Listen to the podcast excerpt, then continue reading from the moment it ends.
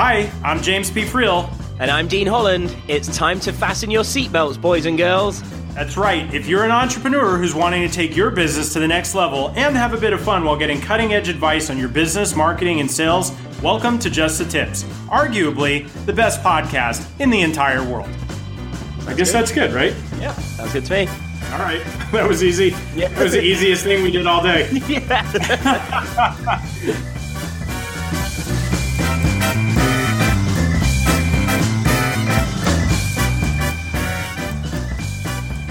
Hey, what's up, everybody? Welcome to another episode of Just the Tips. This is your host, James P. Friel. I am very happy that you guys are here with us today. Uh, we've got a really cool guest who is going to kind of probably open your minds to something that you didn't even know was possible. And Whoa. I'm excited to jump into this interview. Yeah, it's going to be great. So um, before we uh, before we get to Anton, who um, who I will introduce in just a moment, I first have to introduce my famous podcast co-host, the one, the only, the man who rides into the studio on a white noble steed. Ladies and gentlemen, welcome to the show, Mr. Dean Holland. Yeah. I jumped the gun a bit there. I, I, bet you're like, Dean, you'll speak when you're spoken to. I, I didn't. Yeah, that's exactly right. I need to talk to your horse trainer. I need that horse to keep you out of the studio until we are good and ready know, for right? you. Just horsing around over here. It's crazy. Yeah, How you doing, Dean? I'm great. How are you doing? Always a pleasure. Always a good day when I'm with you. You know that. Well, you know what's exciting about uh, about our guest today is he is dominating uh, like drop shipping and e-commerce. Yes, tons of experience. You know, building you know seven figure businesses and and I think you know kind of what you were uh, what you and Robin have been working on with her e-commerce business. Yeah, yeah. This is one of those moments where I'm like, apologies, listeners, but this is all about me. I'm selfish right now oh, as as if today is any different. right. right. Awesome. Well, uh, Anton Kraly, welcome to the show. It's great to have you, man. Of course. So happy to be here. Awesome. Yeah. So, uh, so are you sure you're ready to put up with Dean for like a half an hour? Yeah, I could do 30 minutes. You think you got a strong yeah, I think I can make it work. Yeah. Like, right, one more minute and I'm done. I, am out of here. Yep. Have a hard, a hard stop. Yeah. Well, my, my secret is I chug like a half a bottle of Pepto Bismol before I get on the show with Dean oh man, it's a good you know, move. Like, I'll remember that. Yeah. No, it's a, it's a pro tip. Yeah, I wouldn't expect you to remember on the first time. I, on the other uh, hand, chug half a bottle of whiskey. yeah, we can tell.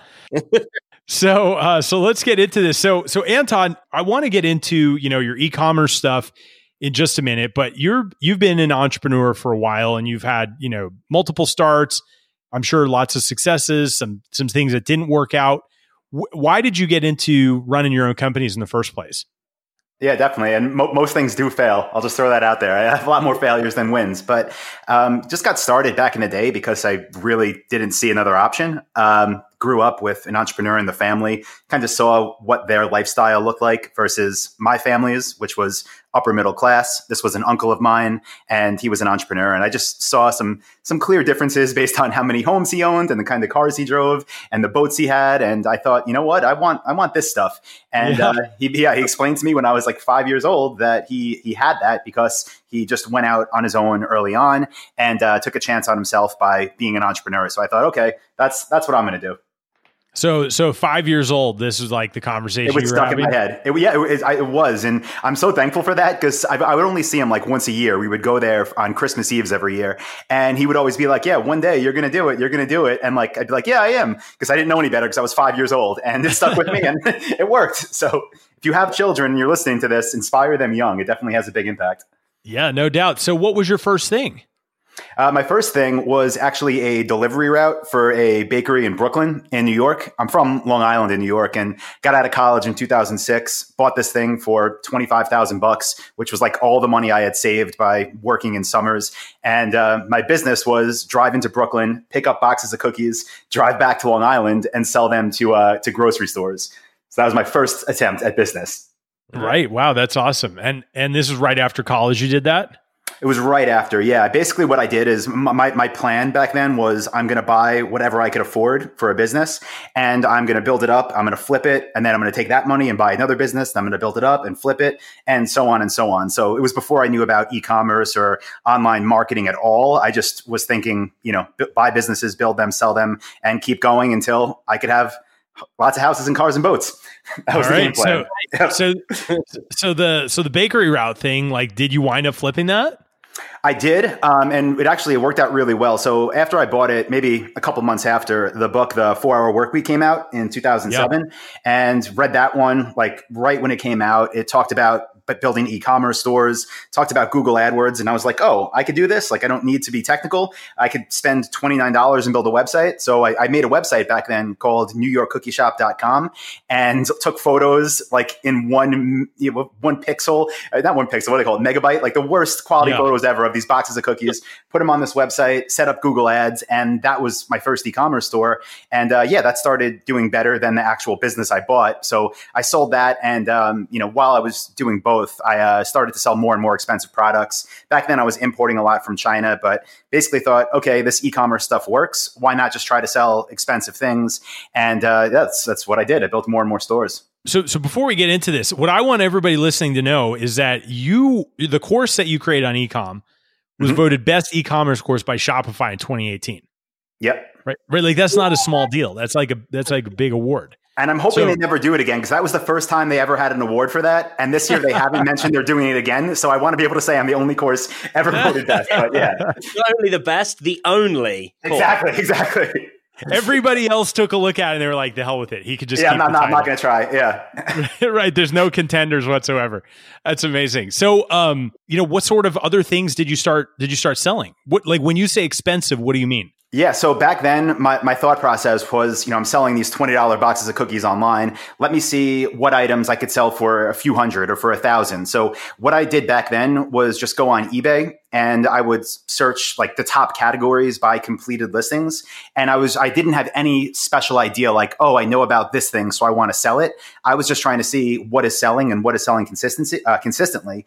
And what it was were a lot of home goods. So things like furniture, things like bars, things like, you know, uh, car parts, like wheels, just everything I could find that was consistently selling at higher prices. And um, I saw these things on eBay. I saw the proof because it said sold at. And then back then I went on Alibaba and just started to find suppliers that way. Wow, that's awesome. So you were just like, all right, I want to sell stuff that people want. Yeah, exactly, exactly. I, I didn't want to try to create some kind of you know market. I still at that point didn't have like any kind of bankroll to work with, so I really had to be trying something that I knew was going to work. And um, I guess I really didn't even know it was going to. I knew people were buying the things, and then I found suppliers in China that told me we'll sell it to you for this price. But even back then, I, I was taking a lot of risks. Like the the first big shipment I, I placed with China, I, I spent like I think it was like twenty three, twenty four thousand dollars, and had them ship a container to uh, New Jersey. And it was supposed to be full of all these items. And I had I've still never been to China. It's been like twelve years, but I had no idea if the thing was going to be empty or like full of cardboard or what. And I, yeah, so that was that was the process. Just try it and see what happens. Or you might open the container and Dean might have been sitting inside. Yeah, That would have been, huh? yeah. and he's like, ah, ha, ha, I got you. um, so, uh, so let's talk about some some of the things that if um, if you you know how to rewind, where were some of the mistakes that you made when trying to figure this out? Yeah. So um, a lot of things just earlier on, you know, it was easy back then in 2007. There was no competition for anything. Google ads cost you know, five cents. And it was just like things were almost too easy where I didn't have to be good at what I was doing because I was one of a few people doing what I was doing. So a big thing that uh, I learned after a few years is tracking is the most important thing you could do, and you know tracking not just where traffic is coming from, but what's converting and what's not. Um, back then, I was still spending tens of thousands of dollars a month on ads, and it's it makes me like sick to think about now. But I was doing that, and I had no idea what ads were bringing in sales because Oh, sales were so good. So yeah, as things became more competitive, I was like, oh, let me figure out how e- uh, e- analytics for e-commerce works. Let me figure out how all these conversion pixels work. So that was something I definitely could have saved myself uh, some money on earlier on. And um, you know, there's so many lessons with just things for conversion optimization on the website. But uh, another big thing that I wish I would have done earlier on that the data would have allowed me to is actually spend more on ads and try to grow faster. Uh, right. It was probably because I wasn't that confident as to where these results are coming from that I, I would, you know, maybe bump my ad budget 10% a month. But if I knew what was working and I can go back in time, I probably would have doubled it every month and grown just, you know, just exponentially faster. Yeah, sure. So so as far as, you know, analytics and stuff goes, like what's what's the biggest thing that you're teaching people now that they need to make sure that they're doing? Yep. So before you even take a password off your website when it's built, you should have Google Analytics not just installed, but you should have it enabled for e-commerce tracking. Um, what that allows to happen is when people buy, it'll show you what the sale is attributed to. Um, of course, we also use Facebook ads, which means we also use Instagram. So to make sure we have that tracking set up on our website as well.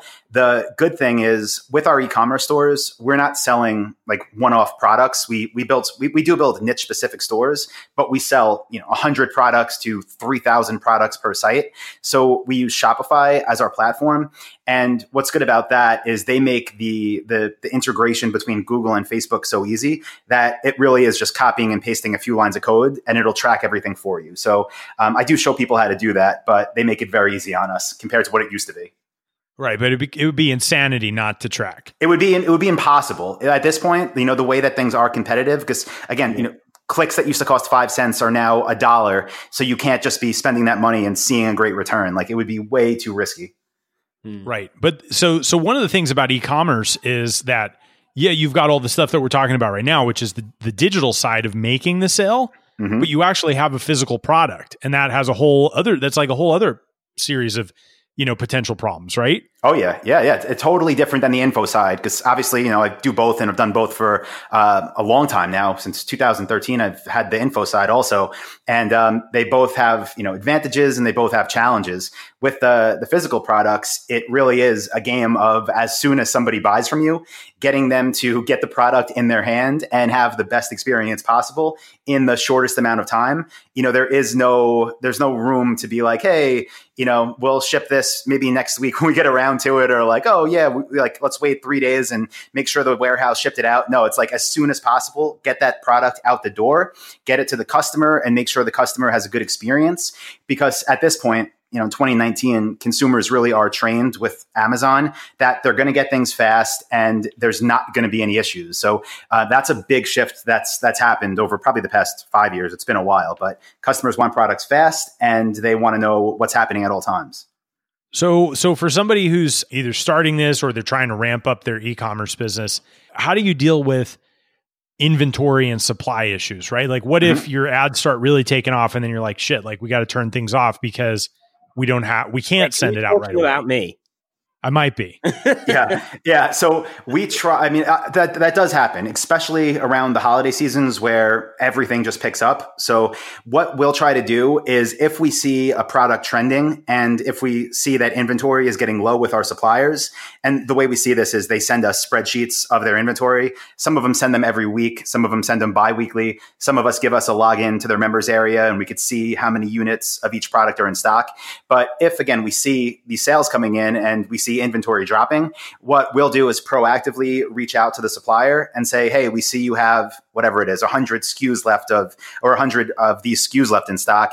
Can we pre-purchase them for you, from you? And maybe we'll make a deposit or we'll do something to kind of place a hold on that inventory to make sure that that's not happening, that we're selling products and we can't get them to customers. So we definitely do that. Um, another thing we do if the let's say stock does dwindle down to nothing, if we know that stock is going to be replenished in you know, let's just say it's two weeks. We'll say on our product pages, this product is out of stock. Expected ship date is whatever the ship date is. And then we'll allow people to still purchase them.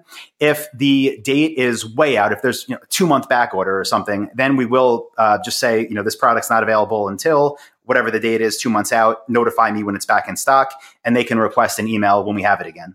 Oh yeah, that's right. Cool. Yeah, that's a good thing. So we're uh, the reason I was just joking there with James. We're we're going through a uh, something like this at the moment with my wife's uh, e-commerce business. Like we're like can't get stock fast enough. We're we're not doing drop mm-hmm. shipping. We're actually bringing the stock in ourselves and fulfilling. Mm-hmm. We're like at that point now. We're like, oh, we're days out from running out of stock. Like, what do we do?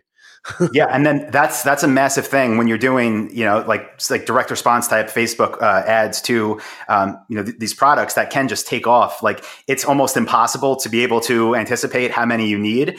For that, it is a different business model than what we do for e-commerce because we're typically selling again you know hundreds or if not thousands of products, so we don't run into it as often.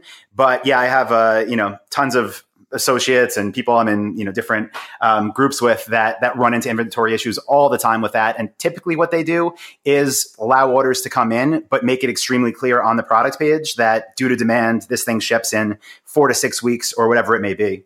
Yeah, no, that's a great idea because the last thing we wanted to do was uh, switch off ads. So uh, yeah, and, and and and that's yeah, and I, I get that too because then you just lose all momentum, and that's one thing too that I've definitely learned over the years is you know customers are typically okay with almost anything as long as they're aware of it ahead of time, and if you could say you know on the product page that this is when we expect it to get back, this is when it will ship, they're going to be you know they're still going to buy the ones that'll that still want it will buy, and the ones that don't aren't going to buy and then get pissed off because they didn't know. So it's always better to have the, the sales continue to come in. Um, we do the same thing. We sell some some custom products that take sometimes four weeks to build, and um, it's fine. We don't have complaints because we just make it extremely clear before someone buys it that they're not going to get it for two to four weeks.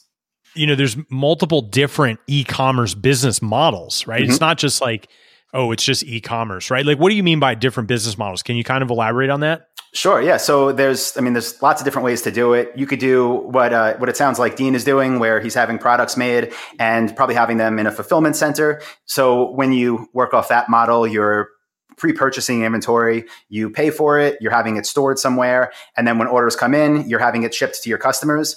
That's a great way to do it because you still don't have to see or touch the products you're selling. And yeah, uh, yeah the, the thing with that is you know it's it's again it's a numbers game. So you need to basically buy enough inventory up front so you know you have enough product for when you do get sales that you could ship it but you don't want to buy too much and then find out there's no market. So usually the the, the scaling stages with those businesses are a little bit more difficult to keep product in stock if it takes off. But um, you know, and also you like the more you grow, the more cash you have to keep putting into it, or else you're always going to have inventory issues. But long term, it's a great business model.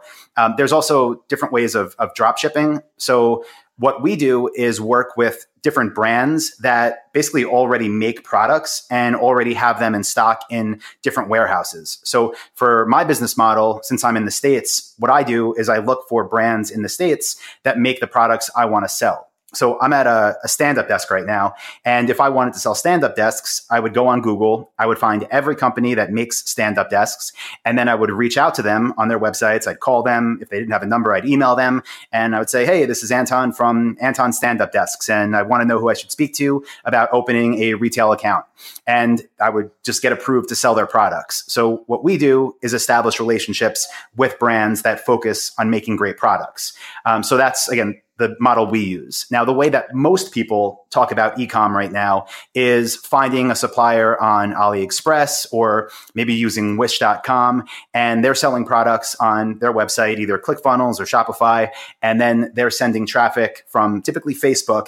But then when they get orders, they're coming from China to their customers, uh, you know, in whatever country they're from. And people do it successfully, but more often than not, in the long run, you're going to have a lot of complaints. You're going to have your ad accounts shut down, especially after the most recent Facebook update where e commerce stores get graded.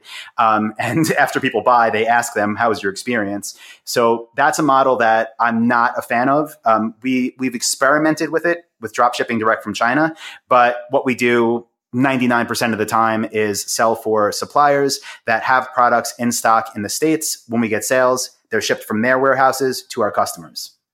So in that in that model that you guys are using, like where is your competitive advantage that you're just better at marketing and advertising than our comp- than our competition? Yeah. Yeah, that's the goal. So we do have competition. When I'm looking into this, right? Like if I'm doing research right now on let's just say the stand up desk example, there are some suppliers that it doesn't matter how good of a job we do in the marketing and sales process. If I, am working, I'm using a, a Varidesk right now. So let's just say I researched this company. If there was 20 other websites selling it and they all, you know, were like they all looked good, they were actually like making an effort to build their websites, then I wouldn't even try to sell for this company. So there is a mm. sweet spot. We're trying to find different brands where there's 10 or less retailer online retailers selling their products. And we are looking for ways that we can stand out. So um, obviously getting people to our website is a big part of it. But then obviously the job is they're on your website. How do you get them to choose you? So a lot of things we do is provide custom content. So things like buyer's guides, kind of like the traditional stuff you hear people talk about. But one big thing we also do is include bonus gifts when people buy from us. The mm-hmm. reason we do that is because you can't really you can't get too creative with pricing because these brands have what are known as MAP policies, minimum advertised price policies in place, where right. you know, yeah, you're not going to sell it for $100 if you want to if MAP is 500. So maybe we'll say, "Hey, buy the stand-up desk from us and we're going to include a free monitor arm." Right? Something like that. And trying to give people incentives for choosing you, and maybe that monitor arm costs 20 bucks, but it just got you a $500 sale and everybody that searches for it wants that free monitor arm, so they're all going to choose you. So we do things like that to have people choose us over our competition because we we 100% understand they will know about our competition. Right, which is which is completely different than like the uh, like the info product space where everybody's like kind of coming up with their own unique angle for their thing. You're selling the same thing, but then you're bundling value on top of it. Yes, we're doing that, and then also like it, it sounds obvious, but the level of support that we provide on our stores is I, I, mean, it's I think it's average, but from customer feedback, it's better than that. So, um, a lot of these online stores that pop up, they offer next to no customer service. Like they won't have phone numbers on their websites, they won't have live chat. They'll take you know two days to respond to an email. So we're really proactive that after people find us we're actively you know trying to engage them in conversations. So we're obviously getting their email addresses every chance we can. We're asking them to opt into our facebook messenger lists. We are live chatting with them. And we're not just saying like hey do you have any questions about this product? But depending on what the store is we're starting a specific conversation. So like when people go to our website and we have live chat pop up it would say something like, "Do you need any help finding, um, you know, a stand-up desk for your home, or do you want to speak with a stand-up desk ex- expert?" So we definitely position ourselves as authorities in whatever niche the site is built on, and then we try to provide content and helpful advice to help the the visitor choose a product. That's right. awesome. And here's like one of the things I think is cool, and it's it kind of like with what you just said there, Anton. It's like you think it's average, but actually, it's the customer feedback is it's not. Like one yeah. of the things I always think is actually easy to do for the for the people that are willing to do it is like to actually be better than average. Like it's not difficult to be better than most in the in the customer service department because I think so many people do a bad job. Like, and yeah. they don't go that extra mile. It's like, like we, we at the moment, one of the things that we're doing that, that just kind of emphasizes this thing is like, we're hiring a new member of staff who will literally just sit there and, and their whole role all day is just to call our new customers and just say mm-hmm. thanks. Yes. Like, yeah. Did you receive the product? Thank you for being a customer. Like the, it, there is no there is no like immediate return shown in that role, but I guarantee that the that the standing out factor and the wow factor that will come from that single call will bring repeat customers back. And no one else is doing that stuff. Hundred percent. So we do that for our physical products and for our info products. And most of the time, people don't answer. A quick voicemail. Hey, thanks so much. If you ever have any questions, here's how you could reach us. And yeah, it's true. People, no matter what they're buying, especially when it's from like a store they're probably not that familiar with, they're going to have buyer's remorse. So just proactively, like getting in front of that is a is a great move. And even just having a you know a person that actually does answer when people are calling in. I, yeah. I wish there was a way that we tracked this of just how many people over the years have called and said, "Wow, you're the first store that answered the phone. I'm trying to place an order." So yeah, just just be there. That's really all it takes to give yourself a massive advantage. Yeah, definitely. And, and, and the funny thing that you said, like we we haven't accurately tracked this, but we know for a fact that people that call into us, like so, we have in our info product side of things, uh, we do like high ticket sales on the phone, and we we know by a factor of many multiples that if people call us to speak rather than us calling them, mm-hmm. the the chance of the the percentage of success and close rates on those calls multiplies by many factors.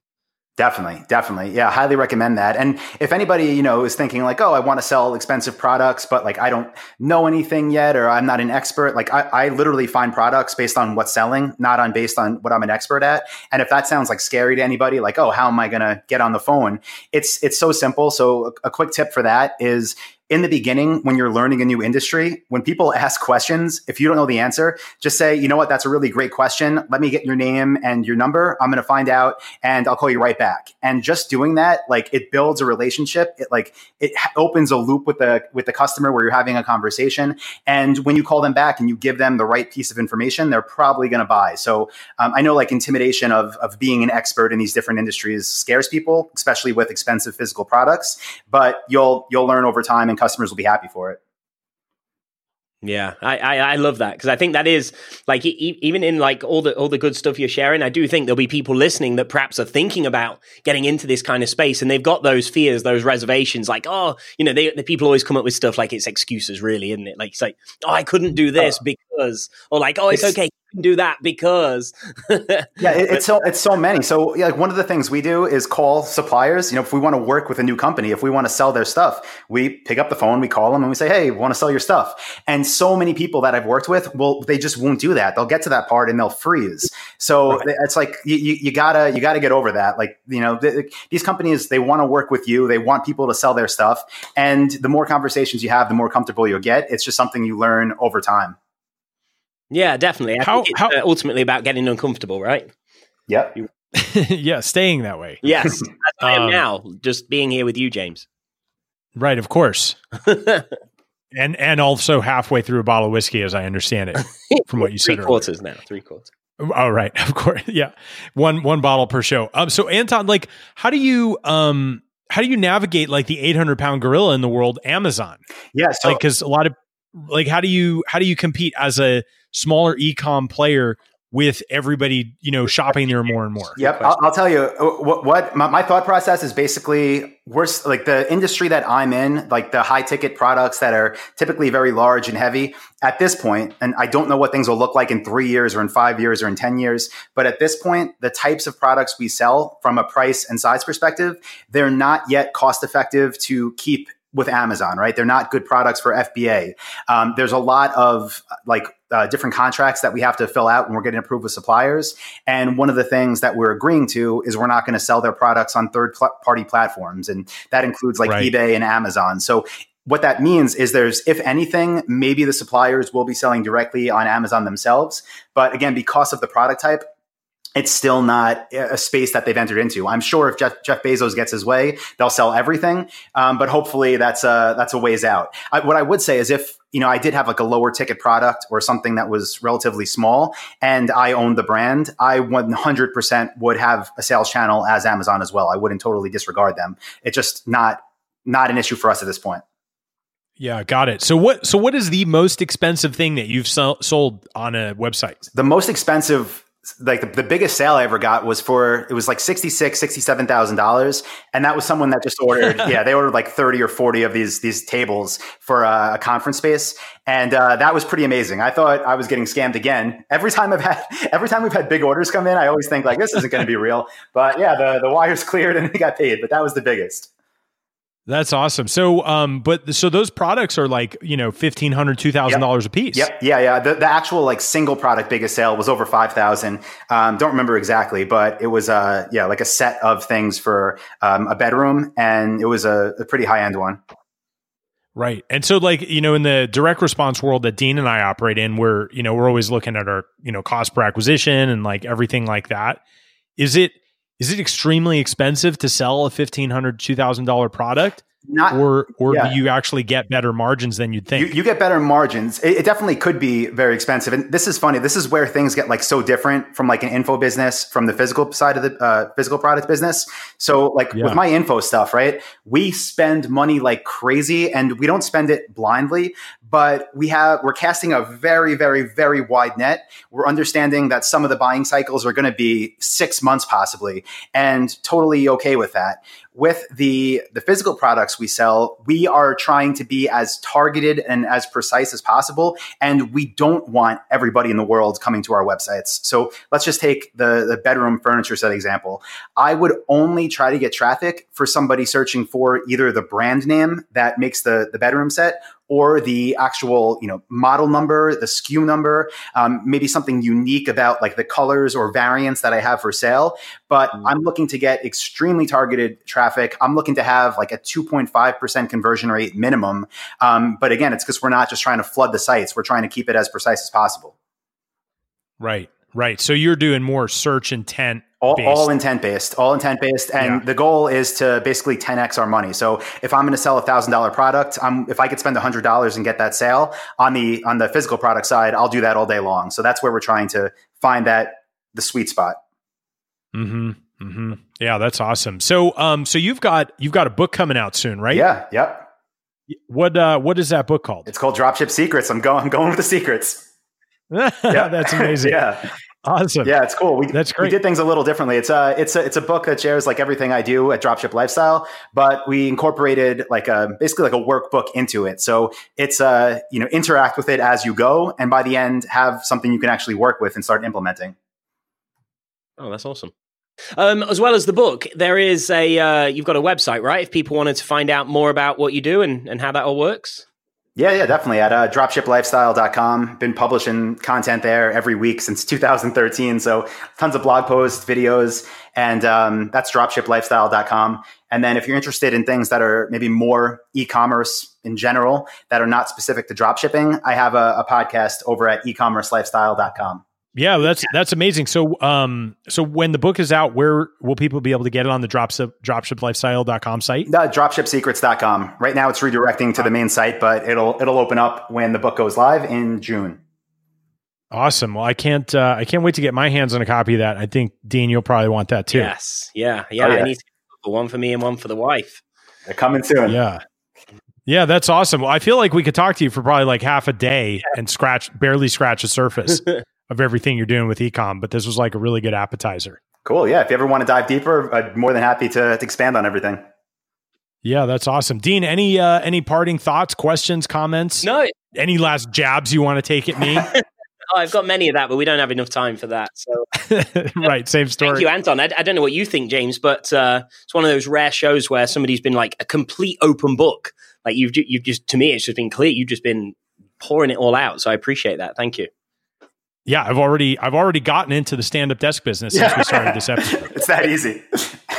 yeah, that's right. I have the Varidesks are being shipped yeah. right now. Beautiful.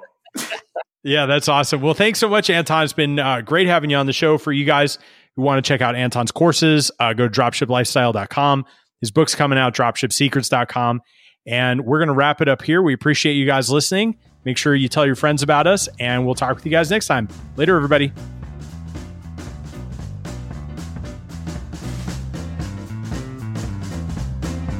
Thanks for tuning in to Just the Tips, where we believe business should be profitable and fun. For show notes, links, and other information on our guests, visit justthetipshow.com. For more information on how to connect with Dean Holland, visit deanholland.com. And if you'd like to get free from the day to day operations of your business while making more money, visit me at jamespfriel.com forward slash autopilot. Our theme music is Happy Happy Game Show by Kevin MacLeod, licensed under Creative Commons by Attribution 3.0 license.